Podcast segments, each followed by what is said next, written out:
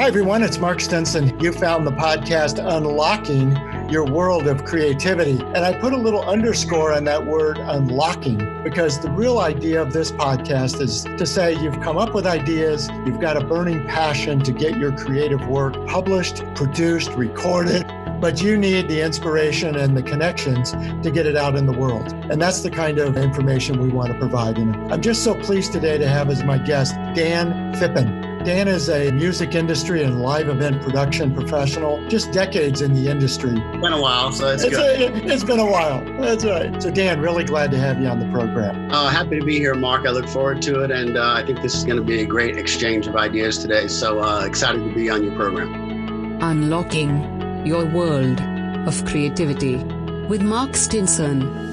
I love the idea that Dan Phippen has seen the various facets of this business from the actual singer songwriter talent to repping and producing the artists themselves, and then obviously the industry side of producing the events and getting the live venue set up Dan, you were just involved in the Farm Aid 2020, well, I guess I should say virtual concert, virtual event. It's a 2020 virtual event this year. And the way I would like to kind of put it on is this was the 35th year of Farm Aid. And Willie Nelson started it. And right away, John Mellencamp and Neil Young and then Dave Matthews came on as all of them are chairman of the boards right now.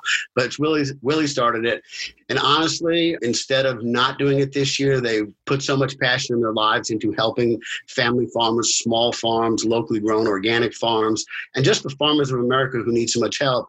It was kind of the idea of the show must go on. We can't be in uh, public and have a 15 hour show like we usually do, but we're going to do this virtual now. And we were over the air at AXS Television. We were on CBS television in quite a few markets. So it was great. Um, I was really proud to be part of it. And we raised uh, about $6 million this year so far. And it was a lot of fun. And I have been to, I think, 12 farm aids because I've had artists on these shows for years. And like I said, I've repped artists, I've worked with the artists, I worked with John Mellencamp for years, I worked with Steve Earle, who's been part of this for many, many years. So it was different. It was um, exciting. It was a little bit nerve wracking because it was virtual. But uh, I think at the end of the day, everybody felt good about it, and we were able to raise money for the family farmers and the small farmers in this country that feed us and give us uh, nourishment for our bodies and for our minds. You know, and I've talked to a lot of young and up and coming musicians who say, Boy, it's really been frustrating. I can't get out into the clubs or the cafes and play my music in front of audiences. But then, you know, elevated to the types of people you just listed. You know, Dave Matthews, he lives on the live audience. They all do. Heck, Willie, Willie used to play 250 shows a year. He lives on his bus instead of in Maui or or on his massive property, which he calls uh, Luck uh, in Luck, Texas, which is uh, just outside of Austin. He owns about 5,000 acres out there. He's got a recording studio, two houses, golf course, a farm, you know, pretty much anything he wants. so these artists, you know, they still wanted to contribute to the cause, even though they couldn't uh, get the live vibe uh, of being all in one. Raise, yeah, I mean, you look at they looked at it this way when they talked to me look, there's a pandemic going on, which means the farmers are having a tough time on a normal year. I mean, places like Wisconsin, the dairy farmers out there, it's been so tough the last four or five years for them. Smaller farmers, um, you know, not these big corporate places that you know make the smaller farmers have a hard time keeping their farms and staying in business but they wanted to do something with the pandemic even more so because besides normally when they normally need help it's really been harder because of the pandemic for these small farmers to get their produce out to even local um, you know farmers markets and to you know export it to the places they normally do because there's, there's not as much truckers on the road. There's not as much everything. I mean the whole pandemic thing. So i think it was even more important this year to show solidarity between the artists. And there's about 15 or 18 artists that normally do this every year. And you know again board members that I mentioned who are part of it and putting it together. And what most people might not realize, there's a big organization behind this now. They've been in biz, they've been doing this 35 years, and up in Massachusetts, they've got a big team of FarmAid.org, and it's um, a really innovative team, and they're not going to let this go. There's, there's, too many farms out there locally and uh, organically, and that serve local communities that need the help still. Mm. You had mentioned to me that you particularly focused a couple of your segments during the virtual program, one on indigenous farmers, Native American farmers, and the other on black farmers. Tell us a little about a background and the production of those two segments. Yeah, I wasn't responsible for both those segments. And honestly, I was so proud of that because what we did was, you know, we had about 20 different people from black individuals who own farms and then we had about 12 to 15 native american farmers. But the sad part is with everything going on this year um, they really put an extra emphasis on th- those two groups of people because honestly back in the early probably 1920 there was close to a million black owned family farms well over the course of what's happened between 1920s and nowadays uh, a lot of african american people have been pushed into the inner cities and because of land ownership issues that go back to the beginning of this country they no longer have the land land to farm on any longer. So without the land they, they've been pushed into the cities. So there's only about 47000 black American owned farms at this point compared to what there was close to a million of them back then. So you can see how there's very few of them who, who are even making the ability to just pay off those loans and, and pay, you know, and pay for the tractors and the, and the trailers and the land itself. And then again, with the Native Americans, um, if anybody knows anything about Native American culture, they were pretty much given federal lands, you know, 150 years ago with these um, treaties that the government pushed them on and 98% of those lands can't even be farmed. They're just so desolate and so remote and there's no rain. There's they're on hillsides. Um, so if you look at where a lot of these native american reservations are the ones that are without casinos these days they're starving. I mean, there's just nothing they can do, and the land is barely farmable. And so, the ones that are able to provide, uh, you know, crops and and to plant food and to actually farm themselves, they're really doing it to give themselves. When I say themselves, give their tribes food that's locally grown. To a lot of reservations, there's not a grocery store that sells anything that's good to eat you know, healthy to eat within, you know, 50 to 100 miles. So they can't drive that far to get that. So a lot of these um, Native American farmers are farming to just be able to feed their tribe and their kids, their families. Yeah, yeah. Well, and like you said, Farm Aid has really evolved from a music event in the fall time of the year to it sounds like a really ongoing organization to provide long-term support for these farmers. It's something that, you know, is really a great organization and you know what? In the 1985 is when um, farmers were losing their land just to bank foreclosures and it was just it was a disaster and somebody came to Willie Nelson and 8 days later he put on his first show. So within 8 days he had put on a show They got 20,000 people out there and they raised a couple hundred thousand dollars. So it started with something that small um, and it's been going on for 35 years. So it's a very meaningful something this country needs. And I think a lot of people don't think enough about where their food comes from. And honestly, if you care about your body, and to me, what, what you put in your body um, is more than just food. You put good food to nourish your body, but what you put in your mind, your soul, your heart, are other things. And besides, you know, being in tune with all those good things for the rest of your body, you need to put healthy food source into your body to to sustain your body as well. So, uh, thinking about the music side of things, when you and I first met, Dan, gosh knows uh, how many years ago that was, we compared and contrasted, you know, the gold records on the wall and the radio station influence and what it meant to have a hit record. Fast forward us now to 2020 and the state of the music business. And is there any such thing as a gold record anymore, for example? What, what does it mean to have a hit? What's the uh, state of the state now?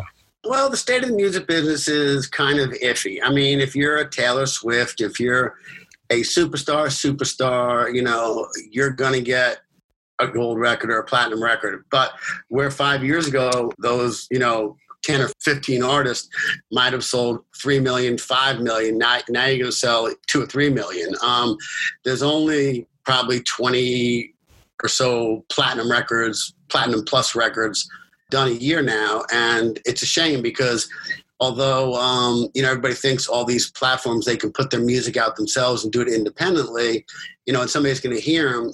Nobody really hears them other than your friends. Um, but what's really killing, you know, artists and, and, their ability to make money, and why the live entertainment business is where 95% of all artists make now. Recorded music doesn't really it works off mechanical royalties. And um, live streaming has pretty much killed that. So everybody who live streams out there and we all do i mean people are making maybe zero zero one cent on every time a song is played. So if you're on spotify and you've had the song played 300000 times you might make $1000 where normally that would be you know a heck of a lot of money in, in the older days or different platforms. So it's great to have it and it's a source, but that's why in this pandemic, when the live industry has been shut down and music venues have been shut down and the artist, not just the artist, you're, you're talking about audiovisual people, your technicians, you're talking about trucking companies who truck gear back and forth to these shows. You're talking about riggers. You're talking about local food and beverage companies. You're talking about catering. You're talking about people who just work, you know, the security and all that. Everybody is out. There's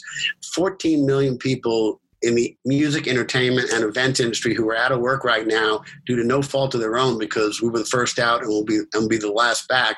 But the problem with that is people don't look at it like that. They're just they're just they don't see that. But um, it, it takes it takes a village to put on one show. But back to what I'm saying is the artists make their money that way 95% of them even the smaller artists who are selling you know a club out of 500 so to make money on streaming audio which is how 95% of the people get their music listening habits right now it's really hard i mean we all love youtube and the platform it is but somebody puts out a new album and you're not going to get the good sound on it. You're not going to have a great quality of sound, but most people don't care. It's it's very compressed. But you can steal most new albums just from YouTube right now for free, and there's nothing illegal about it. And then again, the streaming platforms just don't pay enough for artists to make you know even sustain themselves and their immediate family on, much less the crews and the bands and the workers. Sure.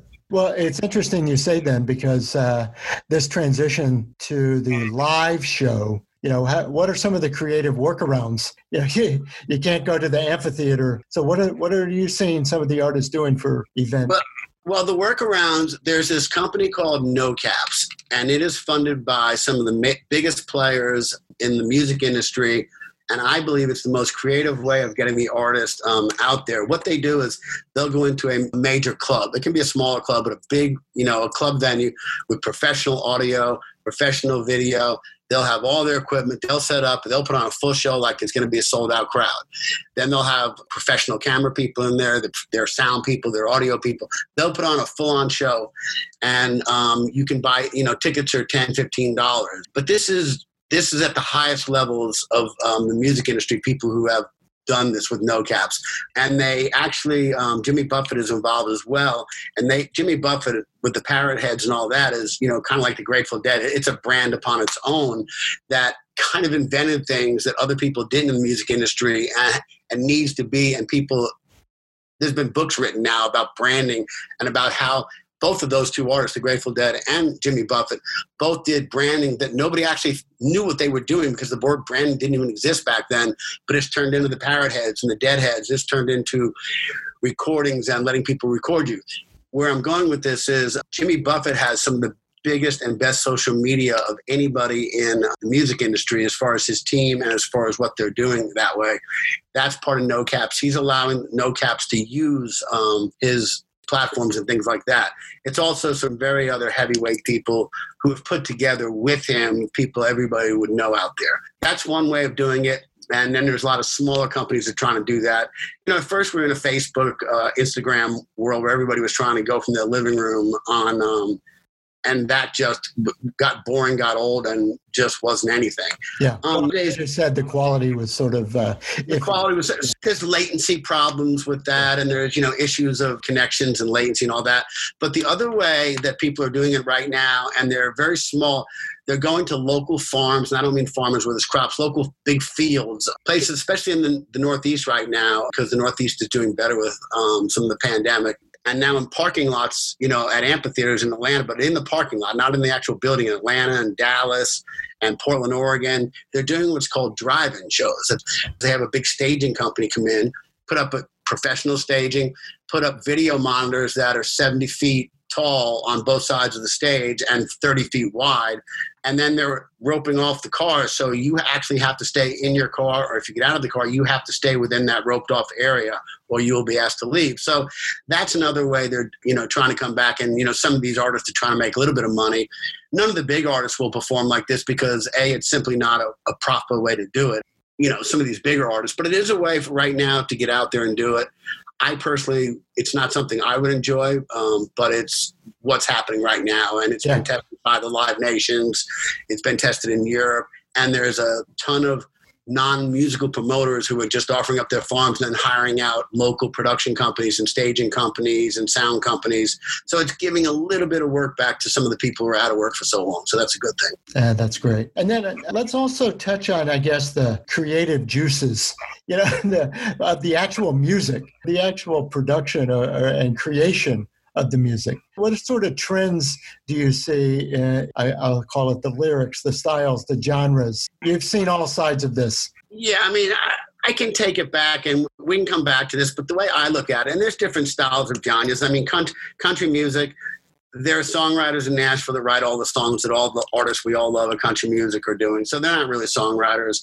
Um, and a lot of bands write songs. To me, to get to the creative part of it, and this is going to take me back to childhood. I have been um, writing songs, and I, you know, have had quite a few that have been out there in the world that people have heard of. I'm not going to mention here; it's irrelevant to the question. But I started writing songs when I was 12 or 13 years old, and it's just kind of an internal muse. Um, and I think that's why people they find themselves more creative in their late teens, 20s, 30s, and 40s, and all of a sudden they get older, that muse doesn't hit them as much because they've either made a lot of money or they have other life things and they're not. But honestly, to me, there is sometimes it can be three o'clock in the morning. Sometimes you can be sitting there and you hear somebody say a phrase, and that, you'll jot that phrase down, and 10 minutes later, I can write a whole song to that phrase because the phrase catches me.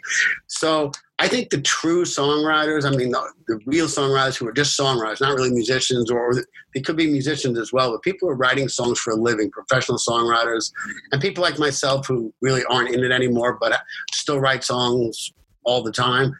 It comes to me, and I, you know, I can bang out a song, a great song, and sometimes in 10 minutes, and then of course I'll go back to it and change five or 10 words here and there. But the muse is sometimes that strong. It's just something that comes, and anybody who has is lucky enough to have that, they'll never be able to tell you where it comes from because they don't know when the muse is going to come and they don't know when it's going to go, um, and that's why they get dry spots and stuff.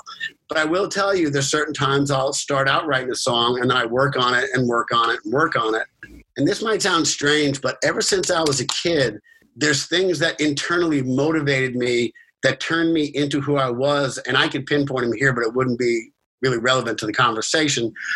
But there are certain things that turn me into why I do these things and why I love these things and why they still fascinate me and make me happier than anything and almost therapeutic now when I'm 60 years old as when I was 15 years old. Which sounds funny, but that same little thing has never changed in me. The same things that motivated me then still drive me to this day. I internally still do it whether I want to or not because it is who I am and it's how I've made peace with my mind in times that are hard and you know I it's how I've um, made peace in times when times were good. Um, I really believe creativity in a world that's not pop music and there's nothing wrong with pop music, but that's contrived and a lot there's a lot of marketing behind that and there's a place in the world for that as well. But true creativity just kind of comes to somebody, it flows within you, and there's not really an explanation of why. It, it just happens sometimes. Sometimes people lose that for a long time, and sometimes you never do. Or sometimes when the muse comes, you don't pay attention to it, and then it's gone. I mean, mm-hmm. you've got to capture it when it comes. So when that inspiration, whether it's internally, whether you hear something, I'll be honest with you. I just heard this great phrase two days ago. I wrote the phrase down. I was in my car I put two other words to it, and I came home and wrote a song. And it's like I'm working on it now, and it it's just something that happens. I'm so interested in the connection because I know what you mean. That it is in the fiber of your being, you know. It and really so is. when you're 15 or when you're 55, it doesn't matter. But I am curious. You know, we do hear this from other uh, creative artists that they see a line or they see uh, something in a book or a passage. You know, they see a billboard for you know goodness sake uh, do you have this collection this folder of uh, the napkins and the things that you've torn out of magazines and you know Well, that's you know you, you ask, and it's kind of a funny question, but yes, I mean. I have written more songs on napkins in restaurants or in little scrap pieces of paper. Nowadays, because we all have our iPhones, there's a section there with the note sections. Mhm. In my note section of my iPhone, I'll bet I have 30 songs that are written, not finished, but started, and they're verse, verses, and choruses, but I might change them all around. But there's at least 30 untapped songs in my notes program. So it's a little bit easier with the with the phone around now, but I still do have for 40 years worth of uh, scrap scrappings in papers of songs that were written here, started here, you know, on anything you can imagine. But you know what?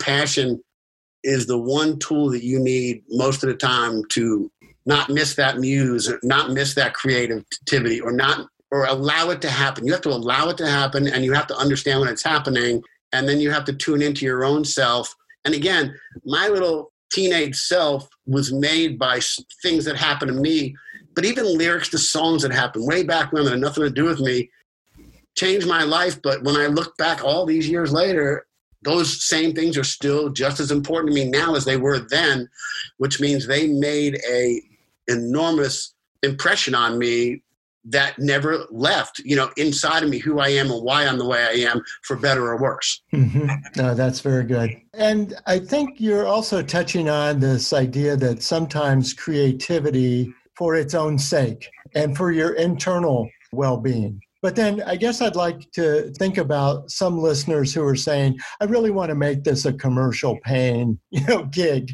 Uh, what would you say to those people who are sitting on the stool at, you know, the coffee shop wanting to be in the uh, either live or virtual amphitheater. How do they take that next step? It's a it's a big jump from one to the other. And so what's that little micro movement that they need to take to take it to the next level? All right, I'm going to tell you a little story first, and then I'll accentuate on that. Here's how I did it. And this is what I and and the reason I'm going to tell you the story, Mark, um, myself, I can tell you how I did it. I went in college and I graduated college and I practiced music when I was a kid, you know, in high school, in high school, and you know, from time I was 13, and I was terrible. I was the kid who should have put that guitar down and never played again. I had no talent for it, and really nobody encouraged me for it. But the point I'm going to make is when I went to college, I graduated college, had nothing to do with music or anything like that. But when I get out of college, at, by that point in my life, I knew what I wanted to do. And that was film and video and then audio sound within film and video. So, what I did, and I think people need to do now, is be willing to work for nothing. Be willing to go out there and do whatever it takes to be successful. If you have the love, the drive, the passion, and the absolute need to do something like that, which is be a live performer like you're talking about, you got to start at the bottom. I mean, unless you come from royal family, you're going to start at the bottom. And so myself, I went and got a job at the largest film production company in Atlanta with zero pay. There was no salary, so it was an internship. But then when we worked on productions, on commercials, and on films, they paid me the rate that everybody got on the crew. So while we were working, I got paid. For five days in the office while we were editing and doing the creative parts of all that, I didn't get paid. So what I'm saying is I was willing to go to work for free five days a week. And then there was, you know, we probably shot and then, um, you know, did the, po- we probably actually shot the, you know, the commercials and the films we were shooting, you know, seven or eight days a month. So maybe seven or eight days a month, I made money. That's my example of how it happened to me. To take your question a little bit further, how can it happen to somebody else? Even in today's world, where you can get a song and post it on Spotify and post it on the internet and hope that somebody outside your friends hear it, there's a very small chance. So, what I would say to somebody is get out there. If this is something, again, that you need, love, want, and you are passionate about, and this is what you see yourself, and you just feel this is your destiny, get out there and do it. Get out there and play to five people. Get out there and play to 10 people. And then when you've honed that skill enough, you're going to have to move to Los Angeles, New York, Nashville if you want to chase that dream because that's where the music industry is in those three cities. Now, it can be done out of Atlanta, out of Austin, Texas nowadays, out of Miami, out of certain places, but you need to be around other people that are more creative um, and that can help you and, and be around studios. And um, it's not just enough to want to do it. You've got to be able to give up everything to make that dream come true. That hasn't changed in 50, 75 years. That's always been the same. And that's really the one way to take that step because you got to hustle and you got to want to do it. And you got to knock on doors. You got to make phone calls. And nowadays, it's just so easy to try to do it on the internet. You know, and you have people at record companies, you know, surfing the internet because they're not, they don't have the budgets to go out and go to the clubs and find bands like they used to because everybody used to have an unlimited credit mm-hmm. card and go to every club in Los Angeles or every club in every city and listen to the artists with their own ears and not just get the thousands of tapes that were sent them listen to them. So you still have to have that drive and determination to want to do it. Now, again, with all that said, you can get lucky and something can go viral on you. You know, I mean, there's influencers. If you get one of those and they like what you've done, I mean, things like you know silly dance videos on TikTok go viral and boom boom you have now kids who you know have bad but you know you get exactly. And, it, it's, and, it, and it's I mean you know you're saying about luck. It's like yes it happens and there's always the Cinderella story but luck is not a strategy as they say right? Luck is luck is not a strategy uh, uh, and I, I've said my whole life it's better to be lucky than good sometimes. Yeah. well, and you harken back to the country music documentary that Ken Burns did. You know, you're saying it hasn't changed in 50 years, and all of a sudden I'm picturing Loretta Lynn going door to door. I'm picturing Buck Owens getting off the boxcar trying to, you know, make it. Ricky, oh, Ricky Skaggs going to a state fair and hoping to run into somebody. Yeah, I mean, they, they put themselves out there, is your point, too. You got to put yourselves out there. And also, when things become semi-normal again and everything starts opening all over the country and everything gets you know out of the pandemic that we're in now be willing to go ask somebody like hey man I'll, if you want to work in a recording studio and, and be an engineer or you want to meet the songwriters in nashville los angeles be willing to sweep the floors in the studio. Be willing you know come in there knock on enough doors and say hey man i'll do anything if you just give me a chance to be around here and hang out i could give you examples of 30 people that i know who are now some of the biggest producers and some of the biggest A&R producers in the country, and they all started that way. They all knocked on some doors, and eventually somebody said, look at that kid, he's not making any money, man. Look at the hustle he's got. I'm going to give him a shot at this. And then all of a sudden he did great on that. Well, I'm going to give him the second shot. So, you know, in life, everybody wants the easy street. And I don't mean this bad, but the easy street is not always the internet and being viral. You know, we all would love to have a viral little hit. But if you have that viral hit, okay, you're going to boom, boom, boom but can you produce a second and third track where a record company is going to want to sign you? You know, you're going to be able to make money because they give you money up front.